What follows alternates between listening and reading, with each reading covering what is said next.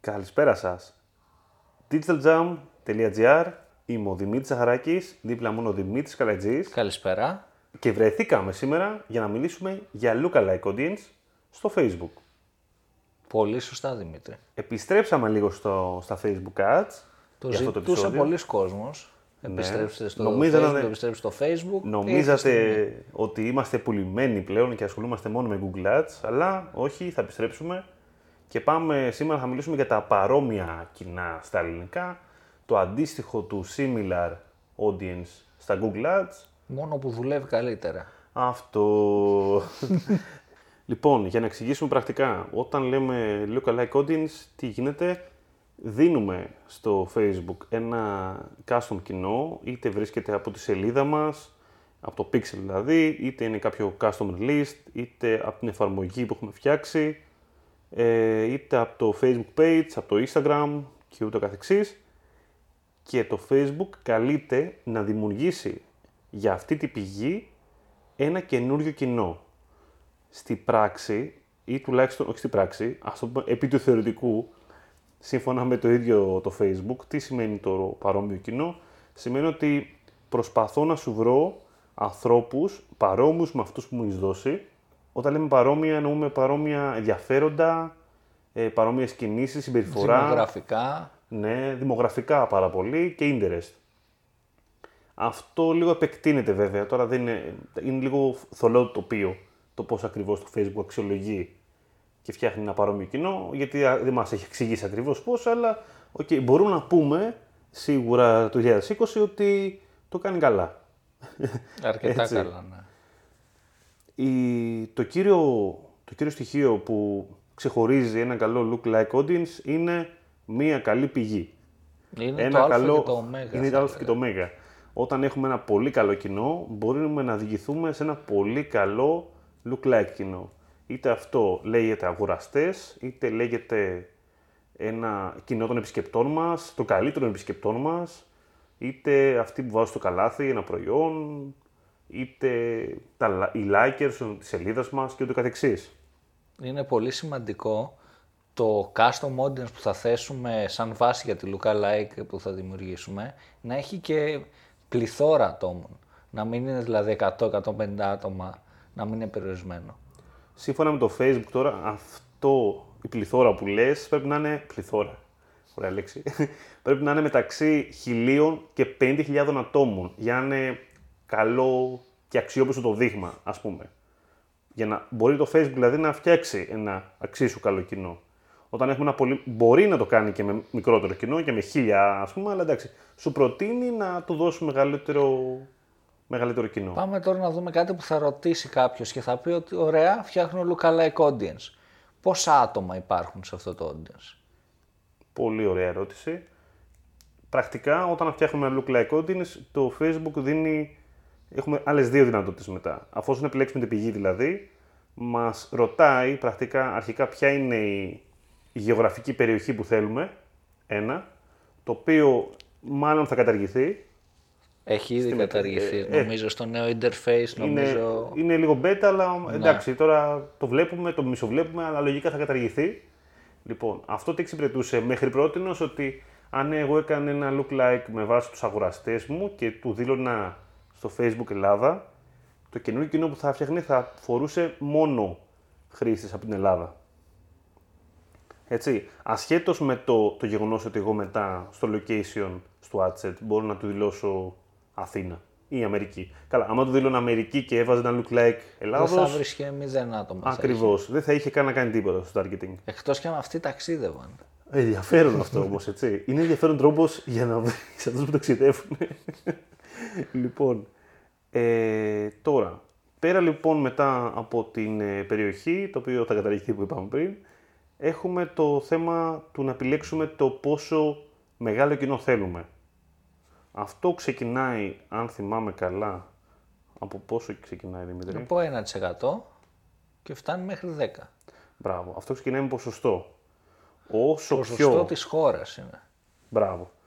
Όσο πιο μικρό είναι, τόσο πιο κλειστό είναι. Τόσο πιο κοντινά δηλαδή τα ενδιαφέροντα, οι συμπεριφορές των χρηστών με, την, fundamental audience, με το fundamental audience που έχουμε. Δηλαδή, άμα του πω ότι θέλω το 1% ε, look like των, αγορασ... των αγοραστών, προσπαθεί να βρει το 1% πιο κοντινό σε αυτά τα δημογραφικά, στα ίντερνετ και σε όλα αυτά που του έχουμε δώσει. Σωστά; Πολύ σωστά. Ωραία. Όσο αυτό το μεγαλώνουμε, αυτό αρχίζει και γίνεται λίγο πιο broad, γίνεται λίγο πιο μεγαλώνει λίγο σε κοινό. Ε, Προφανώς μεγαλώνει και σε νούμερο. Αυτό είναι το, το concept. Δηλαδή, στη μία περίπτωση μπορεί να έχουμε 50.000 και μετά ξαφνικά να γίνει μέχρι το 10% να πάει στο, στα 5 εκατομμύρια. Αναλόγως στη χώρα. Ε, αυτό τώρα γιατί υπάρχει, θα μου πείτε, γιατί να μην βάλω το πιο narrow και να έχω ένα κλειστό κοινό που να είναι ίδιο αυτό που θέλω. Γιατί, Δημήτρη; Είναι εξαρτάται πού θα χρησιμοποιήσουμε το lookalike; Παραδείγματος χάρη σε traffic καμπάνια, στο ίδιο το Facebook και που το έχω δοκιμάσει εγώ και έχει πάρει αρκετά καλά, μας προτείνει lookalike 5%. Και πηγαίνει αρκετά καλά, δηλαδή με CPC μέχρι και 0,01 cent. Και ποιοτικότερο κοινό. Οπότε σε traffic objective, ας πούμε, το 5% το λίγο πιο broad δουλεύει αρκετά καλά.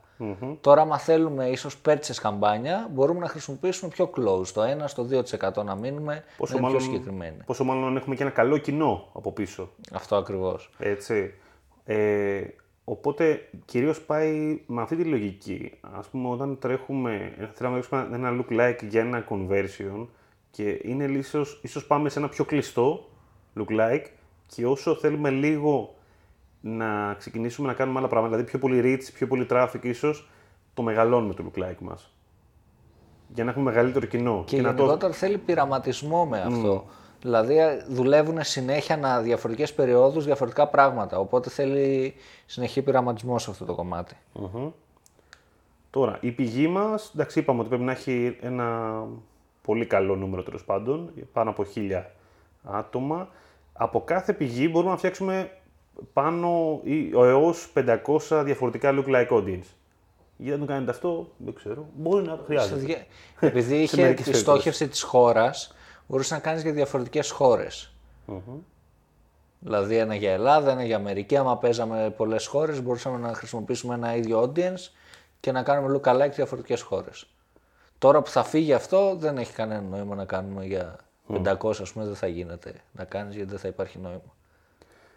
Το κοινό που έχει το ορίσει ως πηγή σε ένα look like θα είναι πάντα, ε, θα εξαιρείται πάντα από το look like audience που θα φτιάξετε.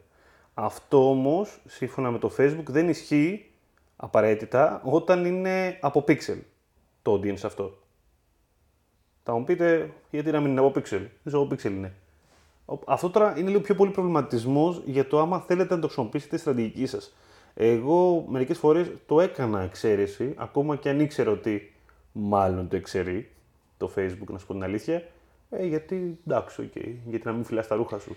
Κοίτα, γενικότερα, αν και αλλάζουμε λίγο θέμα, αλλά ας το πούμε, εγώ προτείνω όταν τρέχουμε διαφημίσεις να εξαιρούμε όλα τα remarketing κοινά και τα λοιπά by default. Ναι. Γιατί σίγουρα θα, σας έχει, θα έχει τύχει σε όλους να έχουν ξεκινήσει μια καμπάνια να πηγαίνει τρένο, να πηγαίνει πολύ καλά και μετά από μία-δύο εβδομάδες να σταματάει να πηγαίνει τόσο καλά. Αυτό ισχύει γιατί ο αλγόριθμος σε ένα broad audience, άμα, άμα κάνουμε ένα broad audience, μόνο ηλικιακά ας πούμε το περιορίσουμε, θα ξεκινήσει να δείχνει τη διαφήμιση σε, αυτόματα σε λίστες remarketing, σε άτομα που είναι πιο πιθανό να αγοράσουν, άρα είναι άτομα που μας ξέρουν ήδη, οπότε θα τα δείξει σε αυτούς. Μπορεί να αγοράσουν στην αρχή αυτά τα άτομα να μας φέρει conversion, γιατί αυτά τα άτομα αγοράσαν. Θα νομίζουμε ότι η καμπάνια είναι πετυχημένη, αλλά μόλις τελειώσει αυτή η λίστα, επειδή δεν την έχουμε κάνει exclude, θα σταματήσει να δουλεύει αυτή η καμπάνια. Οπότε θα έχει μια τεράστια πτώση.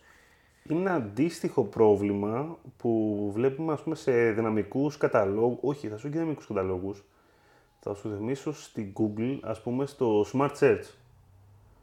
Το Smart Search, το οποίο είναι λίγο περίεργο γενικότερα το πώς ε, δουλεύει, γιατί σου δίνει λίγα δεδομένα. Τίποτα σχετικά. δεν σου Τίποτα. δίνει. Ε, σου δίνει πέντε keywords, ας πούμε.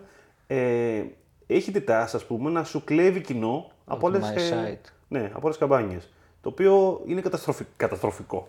Εντάξει, οκ. Δεν είναι καταστροφικό άμα σου φέρνει δεδομένα. Αλλά είναι λίγο κακό με την έννοια ότι δεν έχεις ξεκάθαρη εικόνα εν τέλει τι συμβαίνει στο λογαριασμό σου. Ε, Λέει ότι η Smart πάει καλά, αλλά τελικά έχουν πέσει όλες οι υπόλοιπες.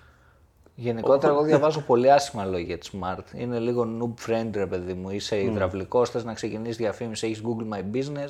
Μπαμ, πέτα μια Smart. Είναι κάπως έτσι λίγο. Νομίζω ότι είναι η εξέλιξη του. Υπήρχε κάποτε το Google Ads ε, Express, κάτι τέτοιο. Ναι, ναι, ναι, ναι. ναι. Άμα θυμάσαι, το οποίο το δημιουργούσες ούτε καν. Με- Υπήρχε ένας λογαριασμός άλλος Google Ads. Με δύο Ε, κλικς έκανες διαφήμιση. Ακριβώς, ναι. Το οποίο ήταν το φαινόμενο του ανοίξαν πάρα πολλές διαφημίσεις. Ήταν το αντίστοιχο που το έκανε η Google, ας πούμε, επειδή το Facebook είχε τα boost post. Τα πολύ εύκολα. Ναι. Εσύ δημοσίευες κάτι, σου λέγε Έλα, κάτω boost. Μωρέ, 5 ευρώ τώρα, 20 χιλιάρικα. 20 χιλιάρικα κόσμος. Ε, οπότε τα πετάγανε έτσι οι επαγγελματίες. Α πούμε, επειδή καθόντουσαν εκεί την ώρα. Ε, το είχε κάνει και η Google αυτό, γιατί. Εντάξει, αλήθεια είναι ότι αυτά εκείνη τα λεφτά. Τώρα, κάτι άλλο. Όταν φτιάχνουμε ένα καινούριο look like audience, χρειάζονται από 6 έως 24 ώρες για να φτιαχτεί πλήρως. Αλλά, ακόμα και όταν τελειώσει αυτό, το κοινό αυτό ανανεώνεται ανά 3 και 7 μέρες για όσο είναι ενεργό. Όταν λέμε ενεργό όμως, Υπάρχει σε καμπάνια δηλαδή. Ακριβώς. Τρέχει σε ένα adset. Άμα δεν το χρησιμοποιούμε, σταματάει να ανανεώνεται. Φαίνεται τρελό, εντάξει, δεν είναι κάτι από μια άποψη. Μη σοκαριστείτε. Είναι λίγο περίεργο όταν ε, σκέφτεσαι τώρα, άμα χρησιμοποιήσω όμως εγώ αυτό το κοινό, το οποίο το έχω παρατήσει. Είναι καλό ή είναι κακό; Θα ενεργοποιηθεί γρήγορα; Κανείς δεν είναι σίγουρος να σου απαντήσει σε αυτό. Λογικά ναι. Θα ενεργοποιηθεί. Λογικά, αλλά δεν είμαστε σίγουροι. Ε, καλό να το τσεκάρει, δηλαδή με το που το βάλετε σε κάποιο adset να πάτε στα audience και να δείτε την ε, κατάσταση που βρίσκεται. Δηλαδή άμα έχει ανανεωθεί ή άμα πρόκειται να ανανεωθεί ή κάτι τέτοιο. Αλλά κατά τη γνώμη μου, καλό να δημιουργήσει ένα καινούριο σε αυτή την περίπτωση. Και να είσαι λίγο safe. Ε, άλλο. Πάμε να μπούμε σε ένα-δύο advanced τακτικές για lookalike. Πάμε. Όπως είπαμε και πριν, το α και το ω είναι το base audience που θα πατήσουμε πάνω για να χτιστεί εκεί η lookalike. Η πηγή μας. η πηγή μας. Λοιπόν, για να χτίσουμε μια σωστή εντός εισαγωγικών πηγή με valuable audience, μπορούμε να πάμε σε create custom audience κλασικά, να επιλέξουμε website custom audience, να επιλέξουμε το pixel, τους αγοραστές μας, να επιλέξουμε όσους έχουν κάνει αγορά ή όσους έχουν συμπληρώσει lead, τη φόρμα, εξαρτάται τι website είμαστε, και από κάτω που έχει refine by, να πατήσουμε το refine by και frequency και να βάλουμε όσους έχουν αγοράσει τις τελευταίες 180 μέρες παραδείγματος χάρη πάνω από δύο φορές, δύο και παραπάνω φορές. Με αυτόν τον τρόπο θα χτίσουμε μια λίστα με όσους έχουν αγοράσει δύο φορές και πάνω, οπότε είναι ποιοτικότεροι χρήστες, οπότε και η lookalike θα είναι ποιοτικότερη. Αυτό βέβαια προϋποθέτει ότι έχουμε πολλούς αγοραστές και έχουμε ένα e-shop με, με traffic, με αγορές κτλ. Αν έχουμε τώρα 50 αγορές το μήνα σύνολο, δεν νομίζω να μπορέσει να χτιστεί μεγάλο audience γενικότερα από αυτή την τακτική. Μπορούμε όμως να μεταφράσουμε αυτή τη τακτική σε ένα πιο χαμηλό στόχο ίσως. Ναι. Δηλαδή, okay, μπορεί να μην έχουμε 50 leads. Α, του κάρτα, αλλά ας πούμε. Μπορούμε να έχουμε 5.000 επισκέψεις. Οι οποίες, ναι, κάποιος που ξαναμπήκε Είναι- σε ένα ναι, ναι. διάστημα σύντομα, ας πούμε, ναι, είναι πιο, λέμε τώρα. Ή πάτησε την επικοινωνία ή ούτω καθεξής, αναλόγως το παράδειγμα που έχουμε. Ωραία. Ένα θέμα είναι αυτό που είπες, πολύ ωραίο. Το άλλο, Το άλλο είναι με το lookalike πάνω σε custom product set. Αυτό είναι το αγαπημένο μου, το ξέρεις. Γενικότερα. Ε, αισθάνομαι το μου ξαναπεί αυτό όταν είχαμε πει για τους καταλόγους, για, τα, για τις ελληνικές διαφημίσει. Το περάσαμε όμως γρήγορα, Μπορεί. τώρα θα το καταλάβουν καλύτερα. Πρακτικά, όταν έχεις φτιάξει ένα. Όταν είσαι ένα, κα- καταρχήν ένα κατάλογο, το οποίο το είπαμε πριν, μπορείς να το χρησιμοποιήσεις σαν πηγή. ναι. Όπως και το Pixel αντίστοιχα. Το οποίο είναι κάτι το οποίο τώρα που το σκέφτομαι, η- το Facebook δεν το αναφέρει στο documentation ότι μπορεί να χρησιμοποιήσει κατάλογο. Δηλαδή το παρατήρησα πριν από λίγο. Δεν το Ισχύει. έλεγε. Είναι το οποίο είναι περίεργο. Ε, αυτό έχει το εξής καλό. Αφενός, OK, μπορεί να χρησιμοποιήσει όλα τα προϊόντα σε ένα, για look like και σύμφωνα με τα events.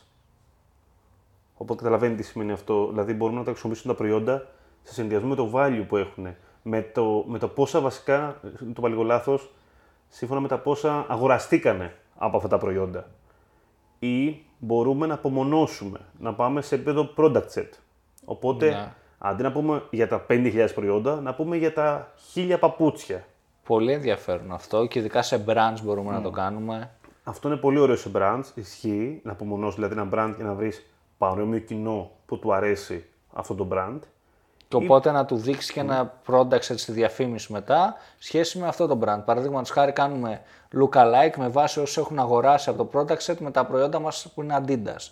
Οπότε τους δείχνουμε και μετέπειτα διαφήμιση με το product set Adidas, με ένα καρουζέλ με προϊόντα Adidas ή με γραφιστικά σχετικά με τα Adidas. Και αυτό είναι ένα ωραίο tip για αυτούς που ασχολούνται με e-commerce και συνήθως ψάχνουν τα interests να βρουν ένα brand και δεν το βρίσκουν. Ναι, Η Adidas, ας πούμε, τώρα που είπες, οκ, μια Adidas μπορεί να τη βρεις σε κάποιο interest, σίγουρα. σίγουρα. Ε, αλλά ίσως σε κάποιο άλλο brand το οποίο δεν έχει δημιουργηθεί σαν interest κοινό, ε, εκεί πέρα μπορείς να παίξεις μπάλα και να το δημιουργήσεις εσύ πρακτικά. Ναι. Και άμα έχεις και data, προφανώς να έχεις και data, εντάξει, οκ, ε, έχεις, ε, μπορείς πιο εύκολα να το προσελκύσεις αυτό το κοινό. Παρότι δεν υπάρχει στην πραγματικότητα ε, φτιαγμένο από το Facebook.